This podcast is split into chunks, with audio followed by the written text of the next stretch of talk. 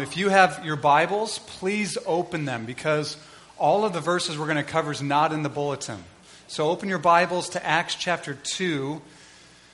And I'm going to read the first verse of our text, verse 14, and the last verse, verse 41. But Peter, standing with the eleven, lifted his voice and addressed them, saying, Men of Judea and all who dwell in Jerusalem, let this be known to you, and give ear to my words. And then the very last verse, verse 41. So after they had given ear to his words, it says, So those who received his word were baptized, and there were added that day about 3,000 souls. Let's pray.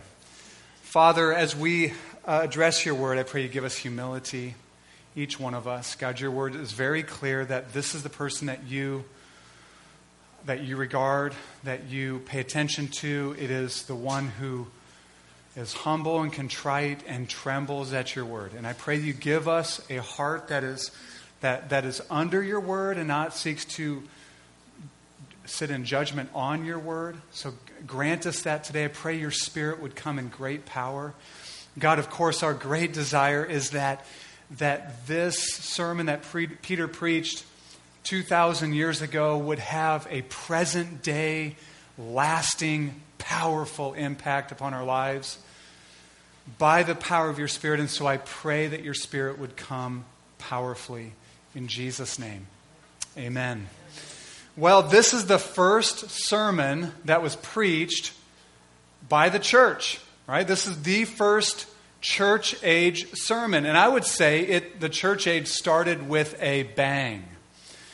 This sermon that launched the church, there were 3,000 people that responded to Peter's sermon and were saved.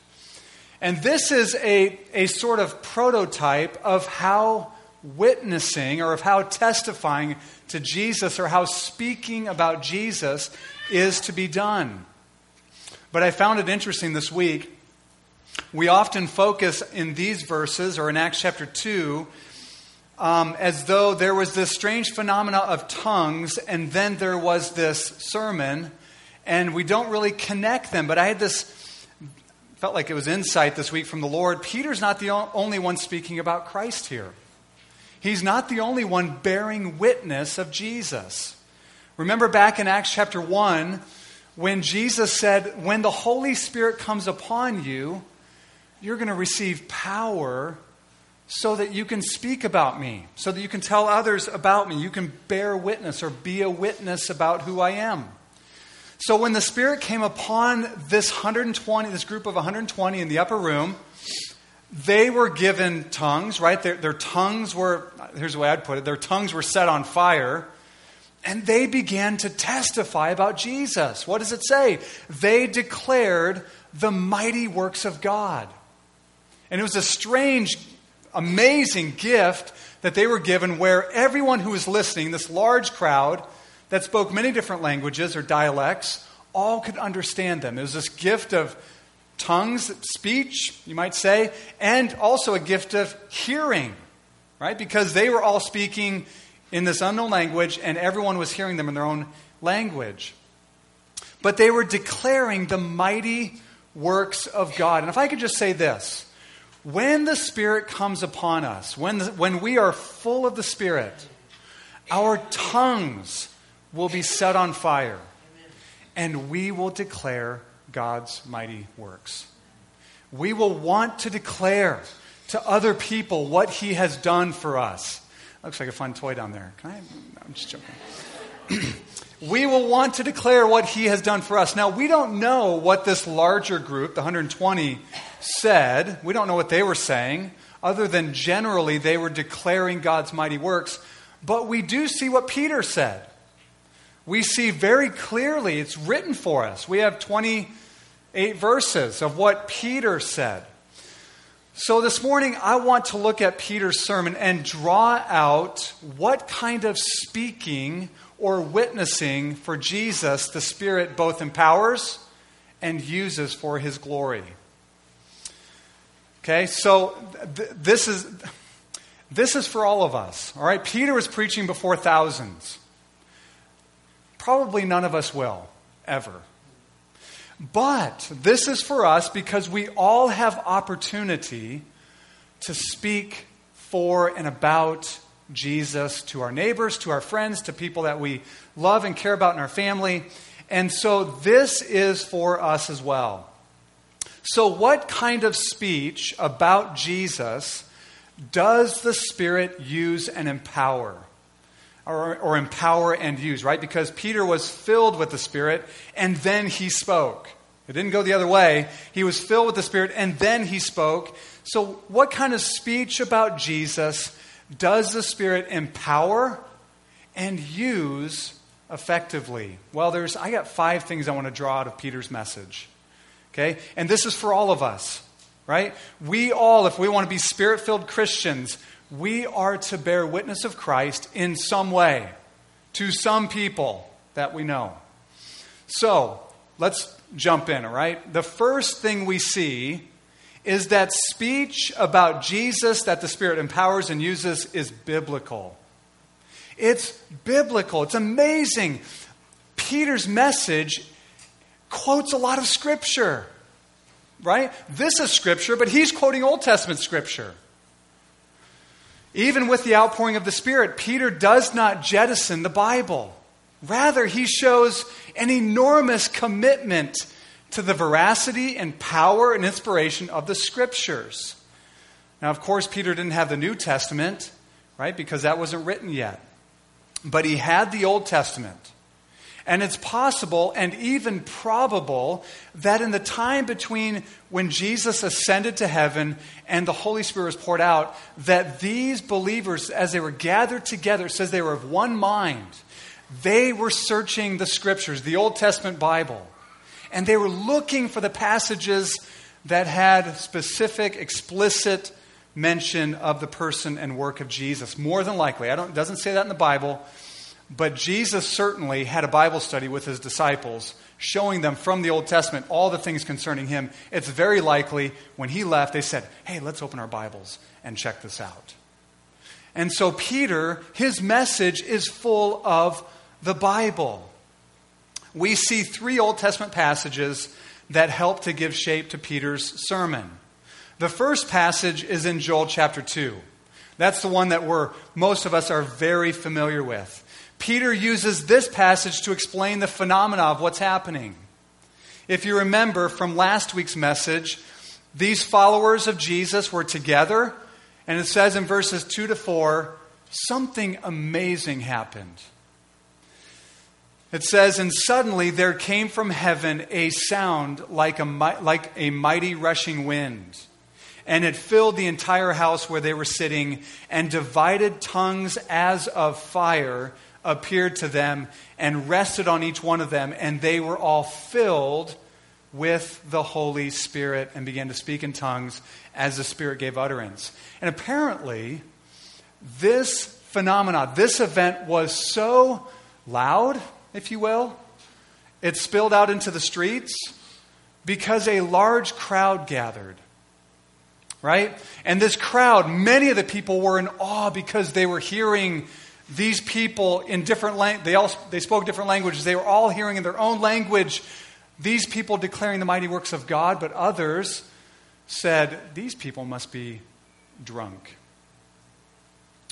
And what does Peter say? He says Peter gets up and he says, No, they're not drunk. I find it interesting, side note.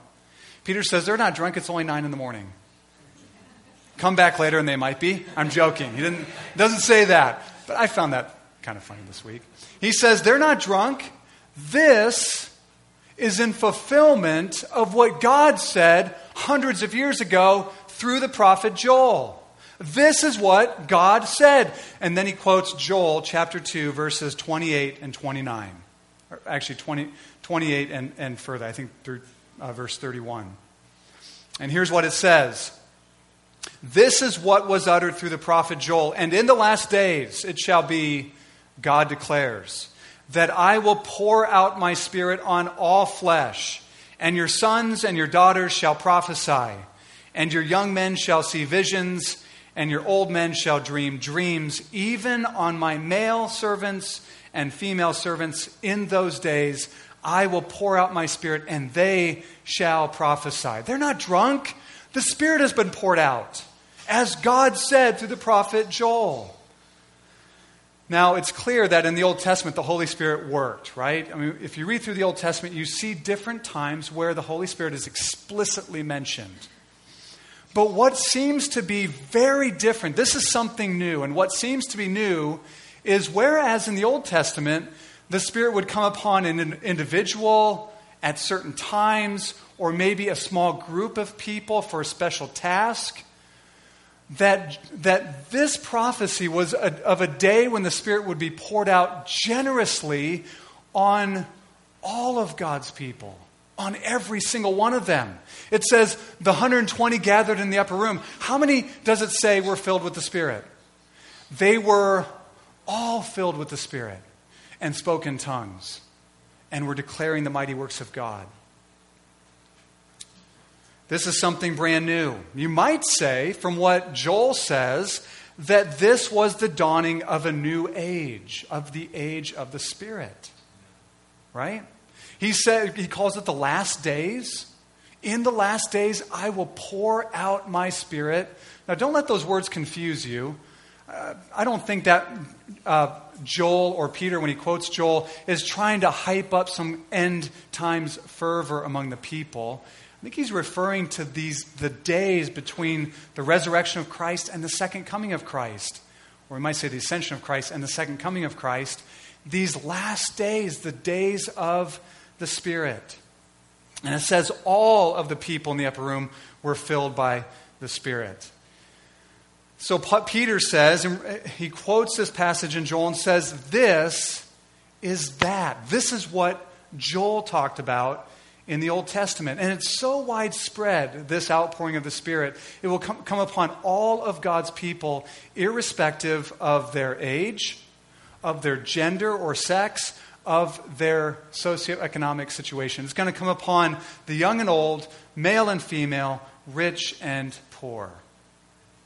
So, led by the Spirit, Peter refers to this text because it's probably the most clear and obvious Old Testament prophecy concerning the outpouring of the Spirit.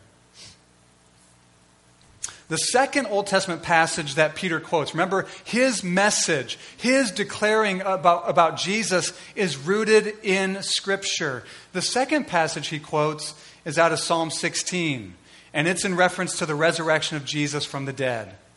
What he does is he surveys the ministry of Christ, which they had seen and known and been exposed to.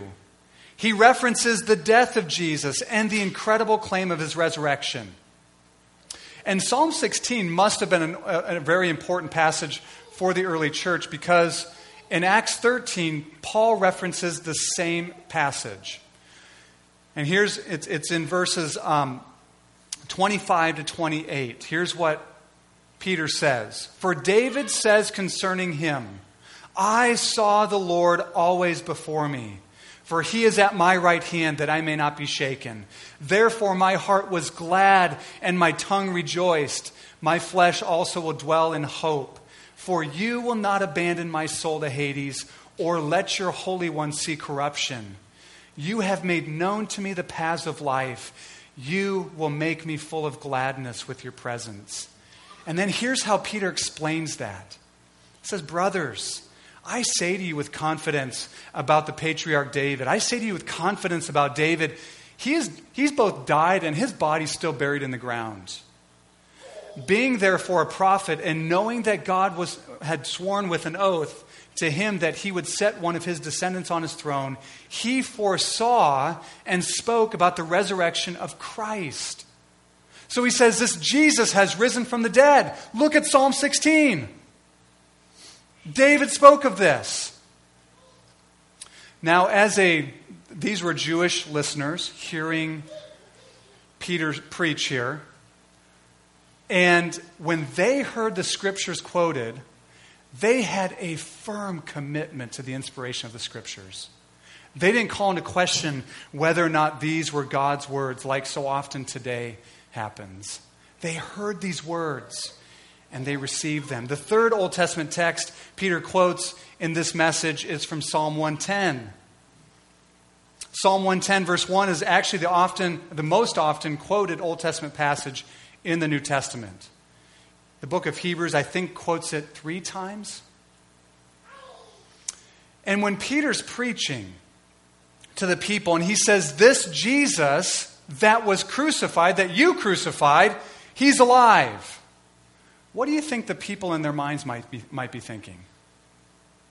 Where is he? Why aren't we seeing from him? Or why aren't we seeing him? Why aren't we hearing from Jesus?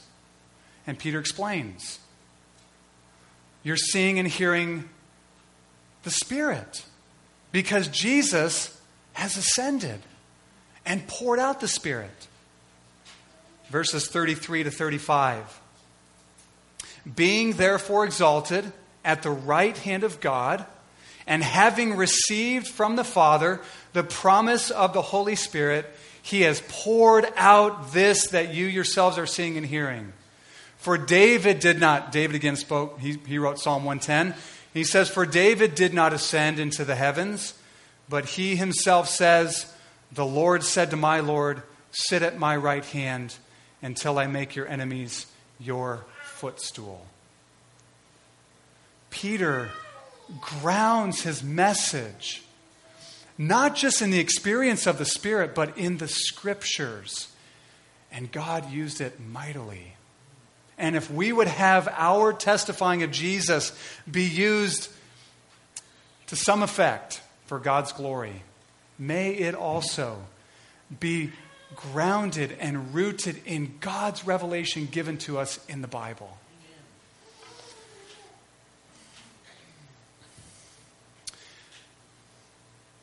So Peter's message was biblical, but it was also clear.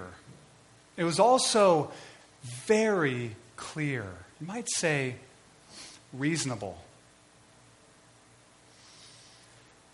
Some people were saying, These idiots are drunk. But when Peter gets up and begins to speak, it's very clear that Peter's not drunk. He's not acting like a drunk person. He's not talking like a drunk person. He's talking very clearly, with crystal clarity, with unambiguous words. Peter makes arguments in this message that he wants the people to follow, right? He's going somewhere with it. Of course, it's inspired by the Spirit, but the Spirit inspired sermon of Peter's is very, very clear. He has no interest in obscuring the truth, none whatsoever. He has no interest in, I've heard people put it, say this before, and there's a way in which we, we need God's help, but you, that somehow we need to shut off our minds so that God can get to our hearts. That wasn't Peter's thought. He was speaking to their minds. We need our minds to be enlightened, right? The Bible says for unconverted people, their minds are darkened. The God of this world blinds the minds of unbelievers. And so when we are saved, our minds are enlightened. God wants to inform our minds so that our hearts may be changed. Peter is not just trying to tug on their emotions, he appeals to their mind. Notice how Peter starts his talk in verse 14. He says this Men of Judea and all who dwell in Jerusalem, let this be known to you. And listen to this and give ear to my words. I'm going to speak words now, and I want your ears to be opened to listen to them. It's fascinating. I mean, this amazing phenomena behind him was going on. And he didn't just say, Look at this. Isn't this amazing? Don't you want this? Jump in. He says, Listen to my words. Give ear to what I have to say. Again, in verse 22, he says this Men of Israel, hear these words. Hear these words of mine. He wants them to listen. He wants them to pay attention. He wants them to think. And then he says this Jesus of Nazareth, a man attested to you by God with mighty works and wonders and signs that God did through him in your midst, as you yourselves know. Man, I mean, he said, You know this Jesus. Right? They were in Jerusalem. Jesus had just been crucified there not long ago. You know this Jesus. You've heard his teaching. You were part of the crowds. You saw his miracles that God did through him. You know who I'm talking about. He says this This Jesus, delivered up according to the definite plan and foreknowledge of God, you crucified and killed by the hands of lawless men. He's appealing to their understanding. You remember, don't you? You were part of the crowds that called for him to be crucified.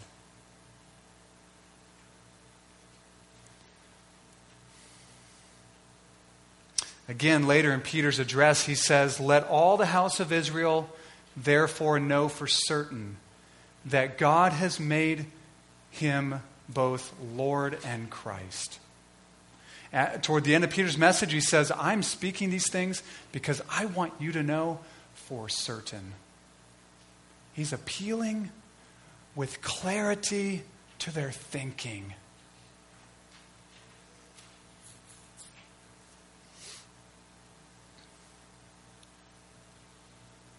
Peter was concerned with saying what was true with clarity so that it could be understood. And we need this in our, we need to hear this in our day. I, I think, I mean, I'm, I'm a person of our day, so I don't know firsthand other days or other times and generations, I suppose. But in our day, we, we're not as much concerned about. We're, it seems like we're more concerned with does it make me feel good then is it true?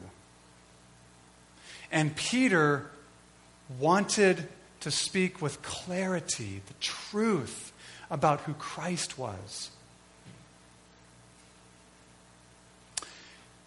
It is a clear speaking of Peter that the people understood and responded to, and it will be us speaking clearly about the truth of the gospel that the Holy Spirit will also empower and bless. But Peter's message was not only biblical and clear, it was also Christ centered. And this is probably obvious, but it just has to be said. The bullseye of Peter's message, the blazing center, the main attraction, the main character, the, was unsurprisingly Jesus Christ. He uses the miraculous and unusual phenomena of what was happening to focus not on the miraculous and unusual phenomena of what was happening, but to draw their attention to Jesus. He wanted to draw their attention to Christ. Christ was the main point of the message. Not the gift of tongues, although it was amazing, ph- phenomenal, miraculous. And he does say, if you believe in this Jesus, you can receive this gift of the Spirit as well. This, the, what you're seeing and hearing, you can receive it. But the main point of the message was Christ. The main point of the message wasn't their felt needs, it was Jesus. It was Christ. Verse 22, he speaks of the life and ministry of Jesus. Jesus was attested to or, or, exposed to view to you by God with works and miracles. He testified of the death of Jesus in verse 23 and 36. He speaks of the burial of Jesus in verse 27. He speaks of the resurrection of Jesus again in verses 29, well, about 24 to 32. He gives a lot of time to the resurrection of Jesus. He speaks of the ascension of Jesus, who has been exalted to the right hand of the Father. He even says, What you're seeing and hearing right now is evidence that Jesus is not sitting on a throne just chilling, relaxing. He is still at work. He received this gift of the Holy Spirit from the Father, and Jesus has poured out this Spirit. What you're seeing and hearing right now.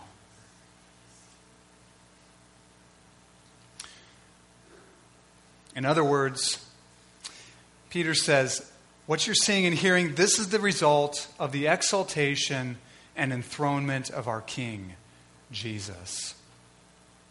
In 1 Corinthians 15, verses 3 to 6, Paul tells us the content of the gospel which takes priority. And it sounds a lot like Peter. actually. Here's what Paul says For I delivered to you as of first importance what I also received that Christ died for our sins in accordance with the Scriptures, that he was buried, that he was raised on the third day in accordance with the Scriptures, and that he appeared to Cephas and then the 12, and then he appeared to 500 at one time. Most of these people are still alive, some of them have died. When one is filled with the Spirit, they will bear witness of or testify to Jesus. Jesus Christ. He will be what they want to talk about. He will be the person they want to talk about. Remember what I said earlier about when the Spirit came upon all these people? Well, all of them, not just Peter, all of them were declaring the mighty works of God. And when we're full of the Spirit, we too will declare the mighty works of God. We will declare what this mighty God, Jesus Christ, has done for us and want to bring other people into it.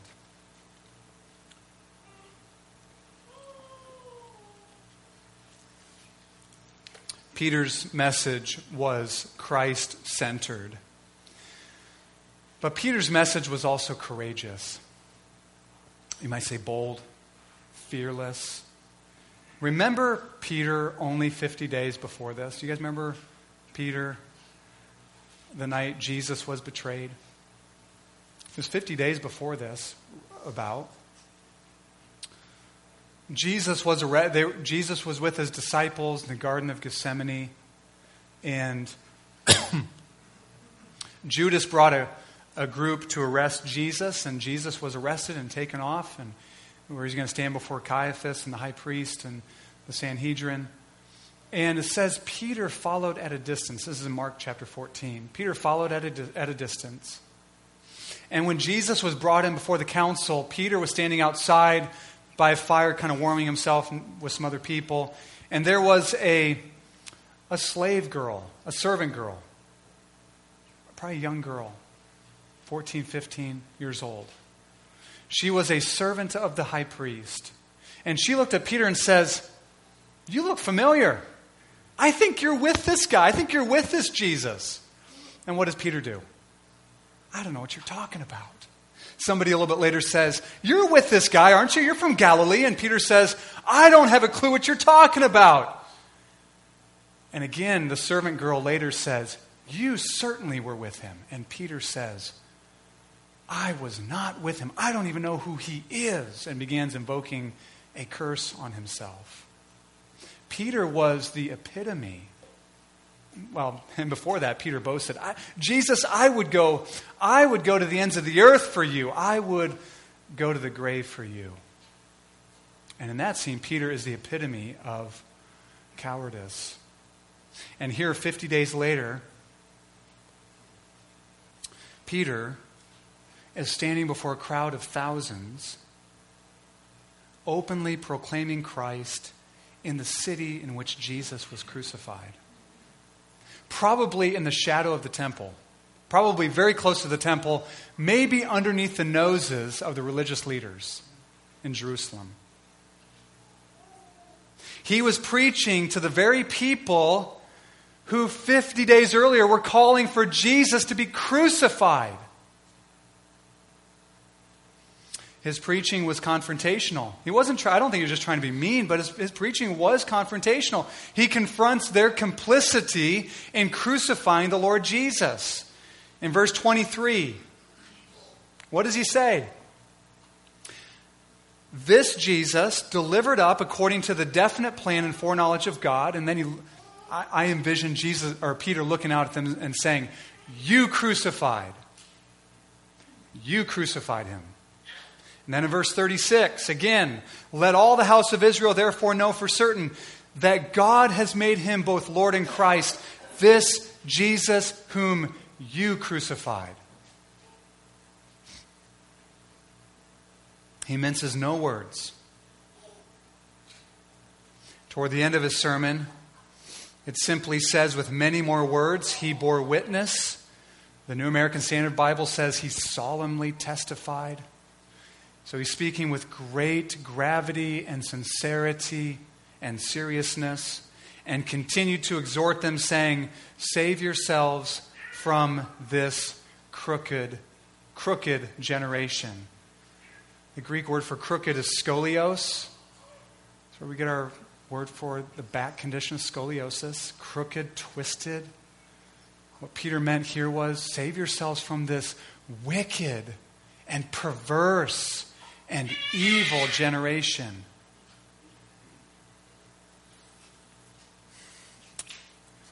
Wow. No more timid Peter. Why? Because the Spirit had come. The Spirit of God had come. I don't know about you, but it's easier for me to preach in front of a, a, group of people, even, even a group of people who don't believe in Jesus and maybe don't want to believe in Jesus. It's easier for me to do that than to talk one on one with with somebody about Jesus. It just is. But I want the Spirit to make me bold like this. Not to be mean. I don't want to be mean. I want to be really nice, but I want to be bold and courageous and speak about Christ to people. At Peter's preaching, it says this they were cut to the heart. They didn't walk away saying, Boy, that was kind of a nice sermon. What's for lunch? They were cut to the heart. They were pierced, which literally means to be agitated vehemently or violently agitated. They were deeply and emotionally sorrowful because their sin was being exposed. Peter's aim was not to offend or to be mean, but he was not overly concerned about their self esteem. His, his primary aim was not, not for his hearers to feel better about themselves. His preaching was bold and courageous. And this is one of the hallmarks of witnessing, uh, witnessing of Jesus in the book of Acts. In fact, I, I love the story in Acts 4. We're going to be there in maybe a month or so. In Acts chapter 4, I love the story of Peter and John. They're, they're before the religious leaders. They are warned, you do not speak about Christ anymore, or else. And they're sent away. And Peter and John go to their go to their friends, go back to where their friends are gathered. And they start praying. And they don't even pray for protection. They don't even pray for protection. You know what they pray for? Boldness to keep speaking for Christ. It's amazing. And God really liked that prayer because He poured His Spirit out upon them. The place shook where they were at, and they continued to speak with boldness. This is a hallmark of speaking for Christ in the book of Acts, and it has been for the, for the church since the beginning. Another example is in Acts chapter 7, where Stephen is speaking to a group of men from a particular synagogue. And Acts, Acts 7 is another amazing sermon. It's a longer one than this one. But at the end of the sermon, here's the punchline. I mean, here's where here's where Stephen lets them have it. I mean, he just he just says it like it is. He says this, "You stiff-necked people, that's not a compliment. Uncircumcised in heart and ears, you always resist the Holy Spirit. As your fathers did, so do you. Which of the prophets did your fathers not persecute? And they killed those who announced beforehand the coming of the righteous one, whom you have now betrayed and murdered. You who received the law as delivered by angels and did not keep it. Well, they didn't like that very much. They weren't cut to the heart, they began gnashing their teeth. Here, bold, here in Acts chapter 2, boldness leads or produces 3,000 converts. In Acts chapter 7, when Peter, or excuse me, when Stephen preached, it produced the first martyr. But he preached boldly. He was filled with the Spirit. And it does say he was filled with the Spirit in Acts chapter 6 and 7.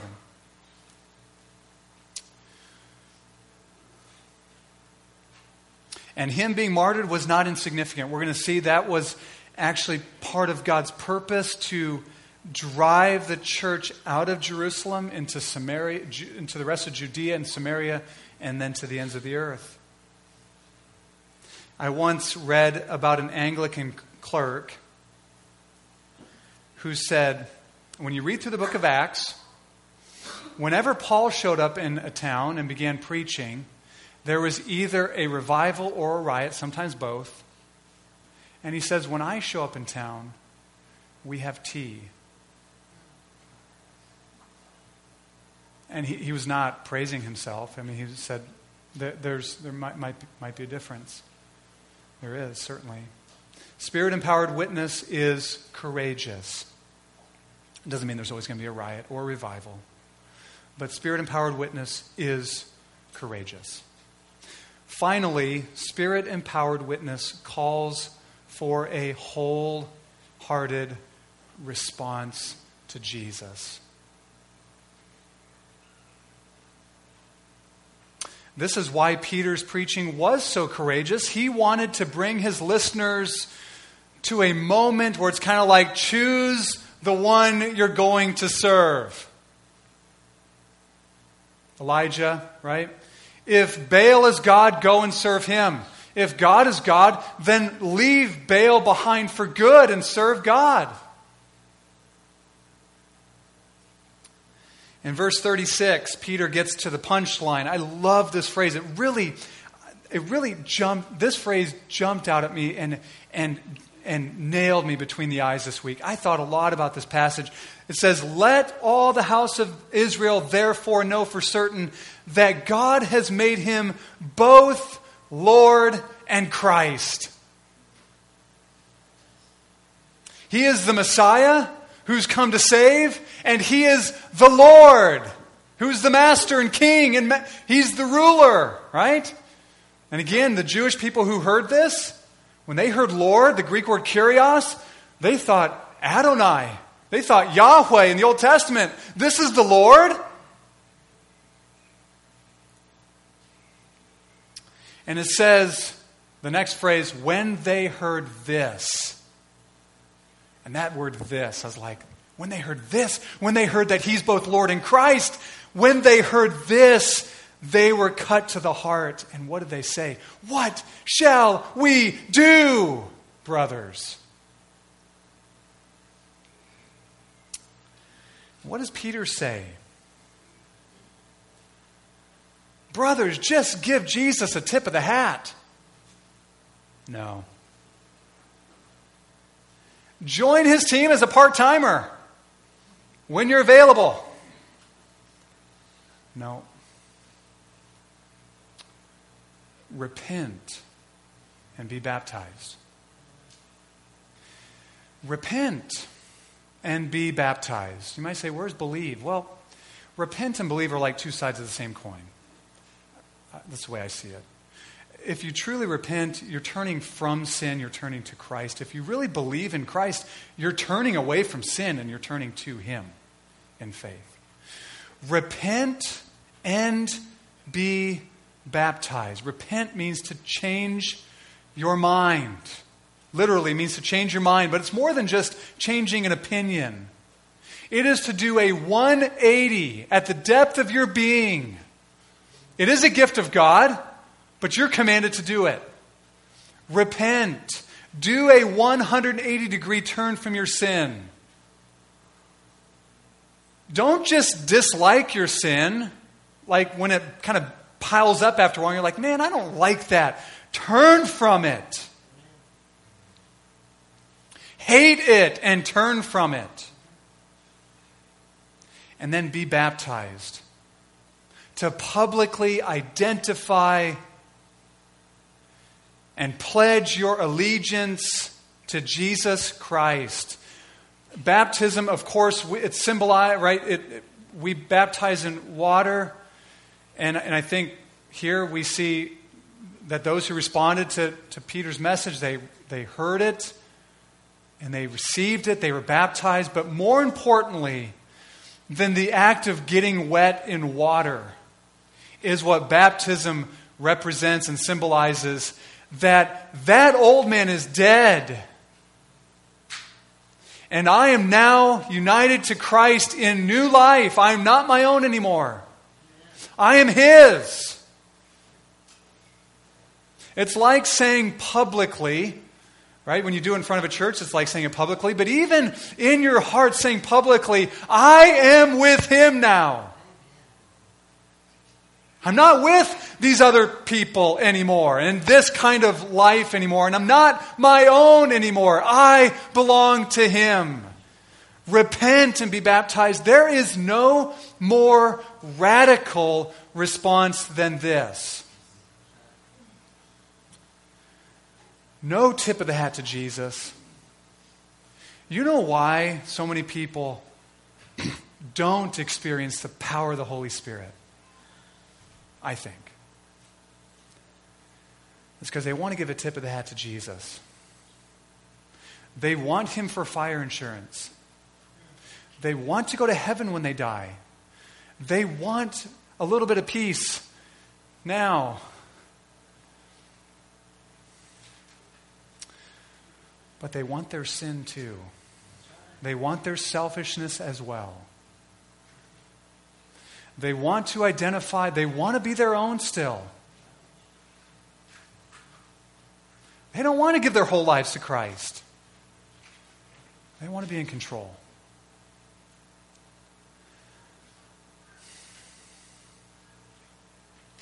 If Jesus is Lord in Christ, how could our response be anything other than total? How could it be? I mean, how? How could it be?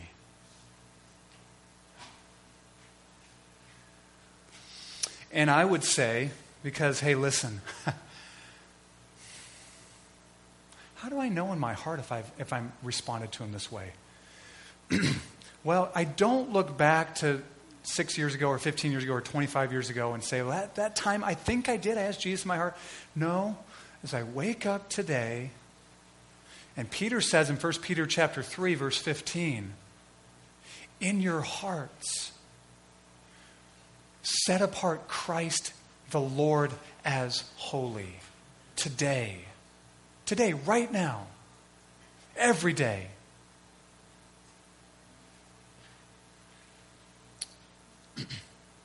and Peter says this. Again, we just need to hear this. Peter says those who respond to Christ in this wholehearted way will have all of their sins forgiven and will receive the gift of the Holy Spirit. He says, See this, what's going on up here? God has made Jesus both Lord and Christ Repent and believe, and you will receive the gift of the Holy Spirit. You will receive the gift of the Holy Spirit. He goes on to say, For this gift is for, for you and for your family and for all who are far off, everyone that the Lord would call to himself. 3,000 people were saved they were brought to this moment. I, it doesn't say everyone there was saved. So I assume that some of those who started off mocking maybe mocked at the end still. But they were brought to this moment where this Jesus is the Lord and the Christ. Repent and believe. And 3,000 did. That's amazing. That is amazing. Peter's preaching called for that kind of response.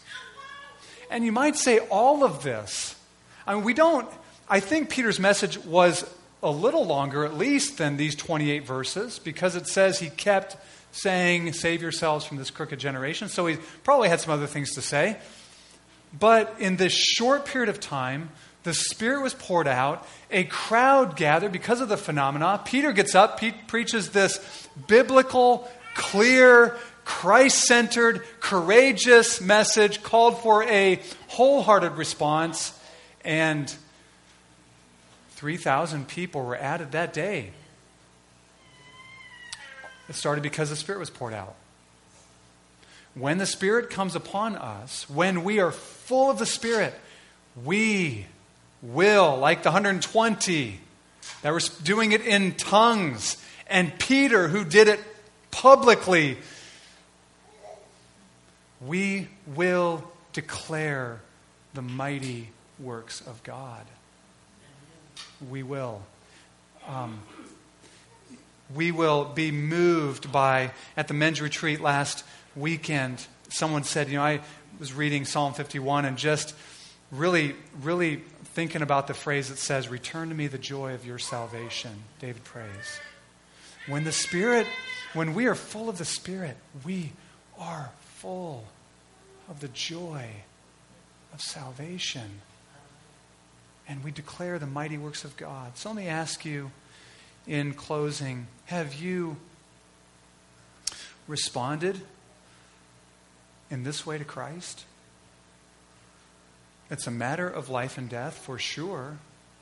Eternal life and death. Have you responded to Christ this way? Have you, have you turned from sin? Have you said, no more doing things my way? He is the Christ who takes away my sin, and He is the Lord who gives commands.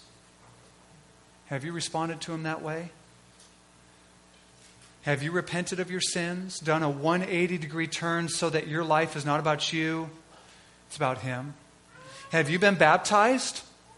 I would say yes in water, but even more importantly than that, have you and do you identify with Jesus Christ? I am with Him now. If not, then I say, I turn it around, what shall you do? Repent and be baptized and pledge your allegiance to Christ. And choose this day whom you're going to serve. Don't waffle in the middle any longer. Have you responded to Christ this way? Do you utterly pledge your allegiance to Christ before family, work, country, and even your own life? Because that's, I go to many texts in the Gospels where Jesus says that's what he calls us to do. And is this your daily posture before the Lord? Not my will, Jesus, but yours. In your hearts, honor Christ the Lord as holy. When? Today, tomorrow, the next day, next year, and for the rest of your lives. Honor Christ the Lord as holy. And you will receive and continually be filled with the Holy Spirit. Let's pray.